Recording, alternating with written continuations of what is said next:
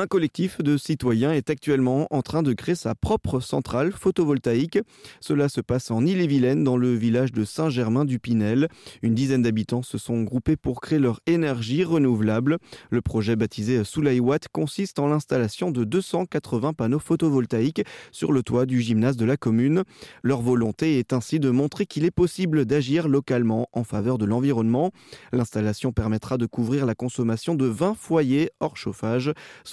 La coprésidente de l'association, nous en dit un peu plus. Donc ce projet, effectivement, enfin, le, le Soulaiwatt, euh, il travaille depuis, euh, depuis à peu près euh, un an. Lorsqu'on a eu l'idée, on s'est rapproché de, de, Taramis, qui est une structure financée par la région Bretagne et l'ADEME, pour accompagner les associations qui sont porteuses de projets engagés dans le développement des énergies renouvelables citoyennes. Donc on a fait cette première formation et puis ensuite euh, l'étape suivante ça a été la recherche d'une toiture. Et donc nous on voulait s'implanter sur le pays de Vitré, donc on a, sollicité euh, toutes les communes du, pays de Vitré en leur présentant notre projet pour savoir s'ils étaient intéressés par ce projet.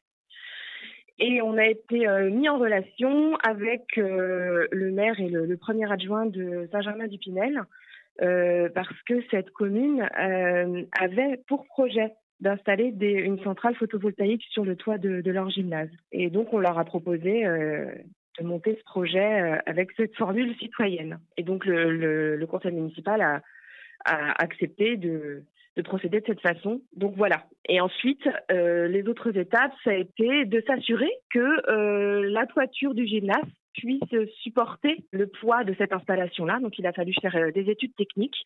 Et aujourd'hui, on a le go de ces études techniques. Donc, euh, on est parti à la recherche d'installateurs euh, locaux. On a sollicité des installateurs du pays de Vitré, on a sollicité des installateurs du département et de la, et de région Bretagne. Et aujourd'hui, on l'a choisi. Et donc, on entame notre étape de mobilisation de, de souscripteurs qui pourraient donc participer à ce financement en achetant des actions de la société euh, qui va revendre l'électricité à EDF. Et alors, on parle d'énergie citoyenne. Les citoyens, là-dedans, dans cette production d'énergie, quels sont leurs rôles? En souscrivant des actions, ils deviennent donc euh, actionnaires de la société Kerwatt et ils prennent part aux décisions stratégiques de cette société.